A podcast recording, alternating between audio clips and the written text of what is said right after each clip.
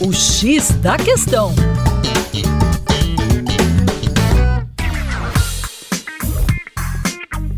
Olá, ouvinte. Meu nome é Vitor Augusto, professor de Geografia e Atualidades do coletivo Terra Negra, e hoje nós vamos bater um dedinho de prosa sobre os balões, que recentemente, vamos colocar esse cenário aqui, ficou muito famosa a situação dos balões chineses que sobrevoaram o território dos Estados Unidos com a suspeita de espionagem.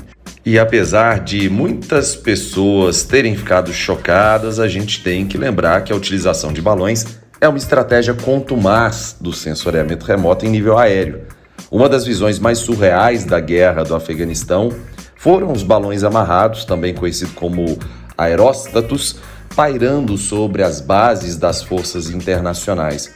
Esses sistemas de detecção de ameaças conseguem detectar com câmeras 360 graus uma visão de até 160 quilômetros das áreas que circundam essas instalações de bases internacionais, por exemplo, no Afeganistão.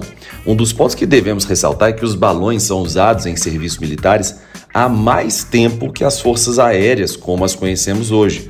Desde o final do século XVIII, os franceses já utilizam balão para poder sobrevoar os campos de batalha e dessa forma descrever os movimentos e posições inimigas. A China, nessa situação recente, acabou negando que o balão estivesse envolvendo o uso do Estado chinês em atividades de vigilância, afirmando que o equipamento era um dirigível civil que estava coletando dados meteorológicos e havia se desviado do curso. Só que esse desvio é curioso, foi para Montana, onde fica inclusive as bases de mísseis balísticos intercontinentais dos Estados Unidos. E para mais, acesse o arroba Terra Negra Brasil no Instagram.